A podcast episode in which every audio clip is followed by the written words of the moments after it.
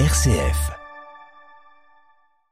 Chers auditeurs, bonjour. Bienvenue dans l'émission Croire aujourd'hui, qui accueille maintenant Françoise Le Savre pour nous introduire au monde des psaumes, euh, ce que, que souvent nous ignorons, ou en tout cas dont nous n'avons pas tous euh, expérimenté la richesse. Bonjour Françoise. Bonjour Bernard et bonjour chers auditeurs. Pourquoi ce choix de psaume Eh bien, c'est un choix qui a été fait euh, dans l'équipe qui anime des parcours bibliques dans le diocèse depuis plusieurs années. Et nous nous sommes mis d'accord euh, à plusieurs animateurs et animatrices euh, pour choisir ce parcours. Nous a paru important d'aborder les psaumes. C'est la première fois que nous le faisons dans le cadre d'Abdo. Moi, je l'ai fait un certain nombre de fois en dehors, euh, parce que les psaumes, finalement, euh, sont très mal connus et sont pas, je dirais, exploités, utilisés comme support de la prière autant qu'ils pourraient l'être. Vous avez dit Abdo, Abdo, Abdo, c'est animation biblique du diocèse d'Orléans. Oui, Pardon. on peut jouer sur euh, le, le sigle en disant c'est des abdos spirituels pour Voilà. muscler sa foi, Voilà. comme disent certains. Alors c'est quoi les psaumes? Bah, les psaumes, euh, euh, ceux qui fréquentent euh, des célébrations eucharistiques ou bien des célébrations chrétiennes, que ce soit dans l'Église catholique ou les églises sœurs, il y a toujours des psaumes. Mhm. Et à chaque Eucharistie, de semaine ou de, de dimanche, il y a toujours des, des extraits de psaumes. En général, on a trois ou quatre strophes, ce qui souvent n'est qu'une partie du psaume, qui est choisie par les liturgistes, qui ont euh, composé la, la parole de Dieu entre première lecture, Ancien Testament, le dimanche deuxième lecture, Nouveau Testament et Évangile. Et le psaume se trouve entre la première et la deuxième lecture ou entre la première et l'évangile avant l'Alléluia. Pour faire un exemple, est-ce que vous voulez que on- nos auditeurs entendent Eh bien, on peut regarder ce que propose la liturgie du jour. C'est la fête de Saint Jean Chrysostome, un père de l'Église. Alors, que nous dit-il? Alors il nous dit La bonté du Seigneur est pour tous. Chaque jour, je te bénirai, je louerai ton nom toujours et à jamais. Il est grand, le Seigneur, hautement loué. À sa grandeur, il n'est pas de limite. Que tes œuvres, Seigneur, te rendent grâce et que tes fidèles te bénissent. Ils diront la gloire de ton règne, ils parleront de tes exploits. Ils annonceront aux hommes tes exploits la gloire et l'éclat de ton règne. Ton règne, un règne éternel. Ton empire pour tout, pour les âges des âges. Donc, il y a une dominante dans ces extraits d'un psaume qui est beaucoup plus long, le psaume 144, euh, où le psalmiste, donc celui qui qui a composé le psaume ou qui s'accompagne d'un instrument de musique pour dire la prière d'un autre, car souvent les psaumes sont anonymes, euh, c'est un c'est un chant de joie. On exalte le Seigneur, ce qui veut dire euh, la foi du, du priant et derrière le priant la foi d'un peuple, euh, qui s'appuie sur l'expérience des merveilles de Dieu. hein, la, la création, l'homme, les exploits du Seigneur, et qui invite euh, tous, y compris les œuvres du Seigneur, à rendre grâce au Seigneur, à louer le Seigneur, à bénir le Seigneur. Donc ce psaume est tout entier dans quelque chose qui est une ouverture joyeuse. Mais alors, c'est par rapport à- au, Oui. vocabulaire que nous employons Oui. quotidiennement, c'est quand même très différent. On est dans un autre monde. Ah, alors, les psaumes, pour euh, les premiers textes que nous avons, euh, les psaumes constituent un livre dans la Bible. Mhm. hein, le psautier. Alors, chez nous, c'est le psautier. Euh, chez les juifs, donc les hébreux et les juifs, Oui. et encore aujourd'hui, c'est le livre des louanges. Ça paraît plus concret comme mot. On Alors, le livre des louanges, et vous me direz, les louanges, pourtant, il semble qu'il y ait des psaumes un peu difficiles, Ouais, un peu, ouais. un peu hard. Bon, c'est le livre des louanges, car d'un psaume à l'autre, même quand euh, l'homme crie sa souffrance vers Dieu, Mhm. euh, qu'il crie parce qu'il se sent abandonné au fond du gouffre, il loue le Seigneur. Ce qui est différent de l'action de grâce. Quand les hommes rendent grâce, que ce soit à quelqu'un ou à Dieu, c'est parce qu'on a conscience d'avoir bénéficié d'un bienfait. Mhm. Donc on remercie. La louange, elle est gratuite. elle est tournée vers Dieu parce que Dieu est Dieu. Et il est grand et il fait des merveilles. Quelles que soient les difficultés traversées. Quelles que soient les difficultés traversées, euh, la, il est rare, exceptionnel, que la, un psaume n'ait pas cette dimension qui tourne vers le Seigneur en qui on met sa confiance et dont on recevra grâce. Même si on l'a pas encore reçu, on est sûr qu'on recevra grâce.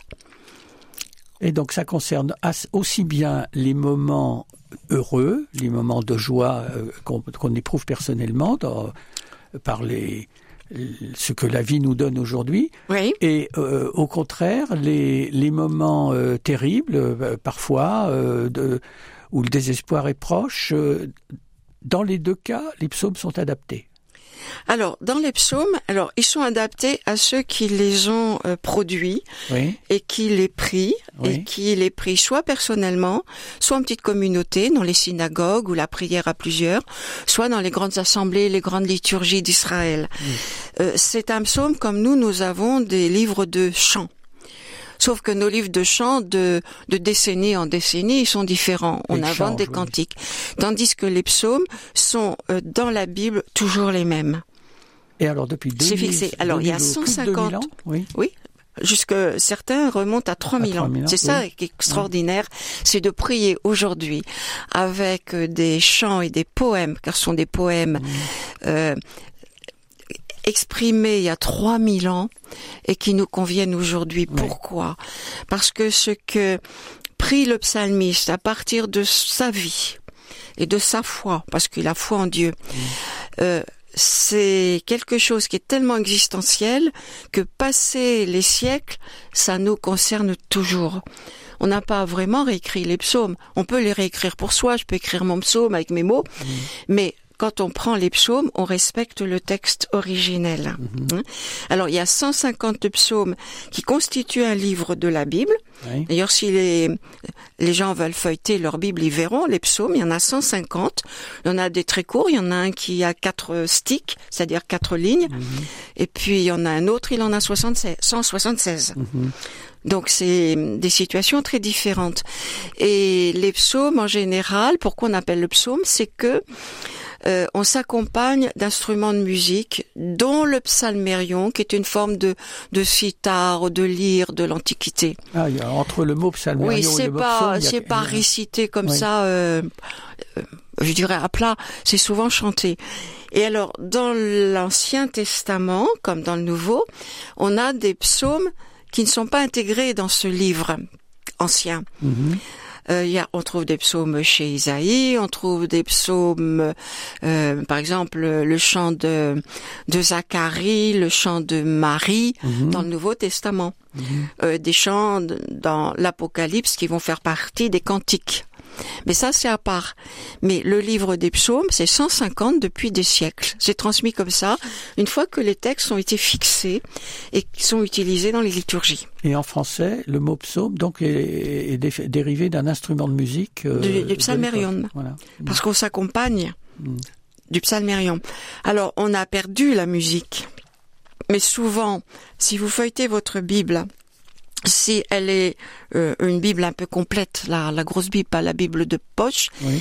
il y a sous le numéro du psaume, il y a euh, chant de la famille euh, Corée, enfin, chant de ceci, euh, sur le sur l'air de ma biche. Vous avez quelquefois des indications, mais nous, nous ne les connaissons pas, les Juifs non ne plus ne les connaissent plus. RCF. La joie se partage. Ces, ces, ces psaumes correspondent à des époques différentes, à des peuples différents. Ils touchent la même chose au fond de chaque être humain, donc ils sont profondément, profondément humains, mais ils correspondent à des situations différentes. Des situations gaies, tristes, euh, très, euh, comment dire, où, euh, où le bonheur s'exprime et d'autres où le malheur s'exprime. Oui. Alors, petite précision, les psaumes, c'est l'expression du peuple juif, Oui. adoptée par tous les peuples. Dans l'univers entier, les chrétiens prient les mêmes psaumes. Ouais. psaumes, hein. Alors, ils sont l'expression soit personnelle de quelqu'un, Oui. soit l'expression d'un peuple. Ou d'une communauté. Alors, du- d'une communauté qui, re- qui est le peuple. Oui. Hein, euh, parce que euh, vous avez des psaumes euh, où on s'adresse au Seigneur en disant nous Mhm. ou bien en disant je, tu. Hein Donc c'est à la fois pour certains psaumes une prière vraiment personnelle sur une expérience personnelle, soit de joie, soit de drame. Ouais. Hein Mais le peuple vit aussi des expériences dramatiques. Mhm. Quand on connaît un peu l'histoire du peuple hébreu puis du peuple juif, Mhm. que de misère, que de guerre, que sans compter les, les exils et, et les épreuves. Donc il y a l'épreuve personnelle et l'épreuve du peuple. Donc toutes les situations qu'un homme ou un peuple peut trouver se trouvent dans les psaumes. C'est pour ça que 35, enfin 30 siècles après, on, on peut prier les psaumes sans faire de l'archéologie historique. Mhm. C'est-à-dire, quand je prie le psaume, cette prière est ma prière aujourd'hui, avec laquelle je m'adresse au Seigneur. Et c'est ça, je trouve fantastique. Dans ce que vous dites, ce que j'entends, c'est que la- le, le psaume, tous les psaumes sont aussi une invitation à ne pas se replier sur soi et à s'ouvrir. Ah oui, Je, il, il me semble que dans, dans l'époque où nous euh, actuelle, où nous sommes très encouragés, et surtout les jeunes sont encouragés à, à, à se mettre en avant ou à considérer que, euh, comment dire, à se mettre avant leur- le- leurs interlocuteurs. Euh, Le, le psaume euh, a, a fait le chemin inverse. Et il faut sortir de soi. Il faut reconnaître l'autre comme un, comme au moins, au moins autant que soi, voire plus que soi. Et c'est ce qui permet de se reconnaître soi-même. Alors le psaume est toujours euh, l'expression d'une relation Ah voilà. de la personne qui prie, alors qui est joyeuse ou qui est souffrante, Mm.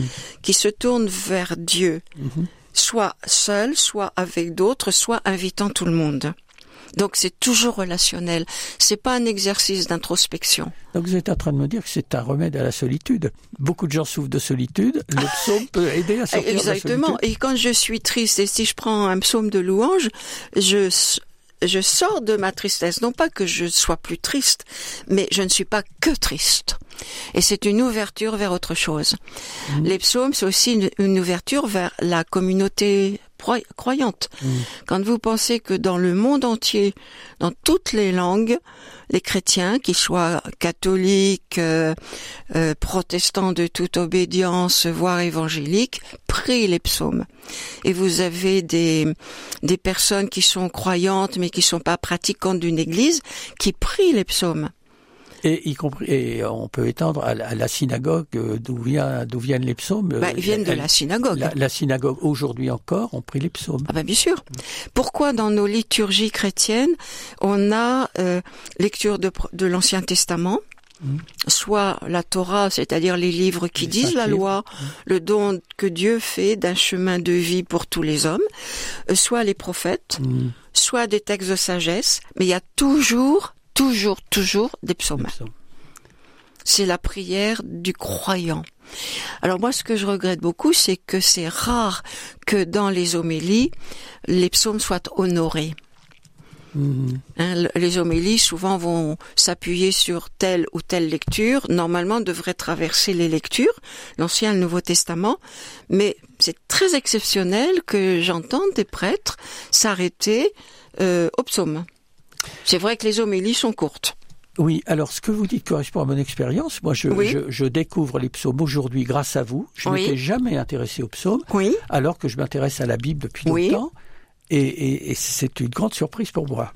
Alors moi j'aime beaucoup les psaumes depuis fort longtemps et je trouve que et je l'ai j'ai eu l'occasion de le dire d'ailleurs quand je prie les psaumes euh, je prête ma voix à quelqu'un qui les a priés avant moi Mhm. et ces psaumes-là me donnent des mots pour dire quelque chose de ce que je vis moi aujourd'hui 25 siècles 30 siècles après et c'est la même expérience humaine Bon, euh, je prends un petit exemple. Euh, il y a 150 psaumes, je les aime tous. Donc il faudrait beaucoup d'émissions pour les traverser. Mais je prends le psaume 41-42. Et Israël ne s'exprime jamais de façon abstraite, c'est toujours avec des images. Et ça commence comme ça. Comme un cerf altéré cherche l'eau vive, ainsi mon âme te cherche, toi, mon Dieu. Donc tout de suite, on est tourné vers Dieu et c'est quelqu'un qui a un grand désir parce qu'il en manque.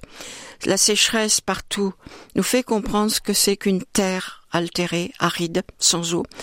Un animal qui, a mmh. soif, qui n'a pas d'eau. Mmh. Eh bien, je suis comme ça. Mmh. Hein? et mon âme, ça veut dire moi. Hein, Seigneur, voilà. Mon âme, alors après, il continue, mon âme a soif de Dieu, le Dieu vivant. Mhm. Donc quand je prie, je m'adresse à quelqu'un de vivant, toujours vivant, vivant pour moi aujourd'hui. Quand pourrais-je m'avancer par être face à Dieu? Et voilà un grand désir. L'homme cherche Dieu, du moins beaucoup d'hommes cherchent mhm. Dieu ou ont cherché Dieu. Et le grand désir, c'est de le voir. Mais Dieu, on ne le voit pas. Donc il y a toujours ce désir, montre-moi ton visage, manifeste-toi à moi, mhm. je veux voir ton visage. Moïse réclamait à Dieu de voir son visage et Dieu lui disait non, tu peux pas voir ma face sans mourir. Et ça continue. Euh, c'est quelqu'un qui a soif de Dieu. Pourquoi? Parce qu'il est dans la peine. Je n'ai d'autre pain que mes larmes le jour et la nuit. C'est dit en quelques mots très concrets. La souffrance profonde, durable, de celui qui prie. Moi qui chaque jour entends dire, et tous aujourd'hui nous sommes confrontés à la même question, où est-il ton Dieu? Ah, tu crois en Dieu, mais où est-il ton Dieu? Hein? Vous êtes en train, on peut pas le voir, mais on peut l'écouter. Alors on peut, on peut l'entendre. à travers les effets, c'est ce que les psaumes nous enseignent. Quand ils chantent les merveilles du Seigneur, on voit pas le Seigneur faire quelque chose. On mm. voit ce que le Seigneur a fait par les hommes. Mm. Hein. Et le psaume continue, parce que ça, c'est aussi une dimension très importante en Israël. Je me souviens, hein, aujourd'hui, je suis vraiment dans, dans le pétrin, mm. dans la détresse. Mais j'ai pas toujours été et mon peuple non plus. Je me souviens, mon âme déborde, en ce temps-là, je franchissais les portails. Alors c'est probablement un prêtre ou un lévite qui parle. S'il franchissait les portails, c'était pour conduire la, la, l'assemblée à la prière. Et on peut penser que cet homme est en exil, la période de l'exil à Babylone ou à Ninive. Pourquoi Et alors, un encouragement que l'homme se donne à lui-même. Pourquoi te désoler mon âme et gémir sur moi? Espère en Dieu.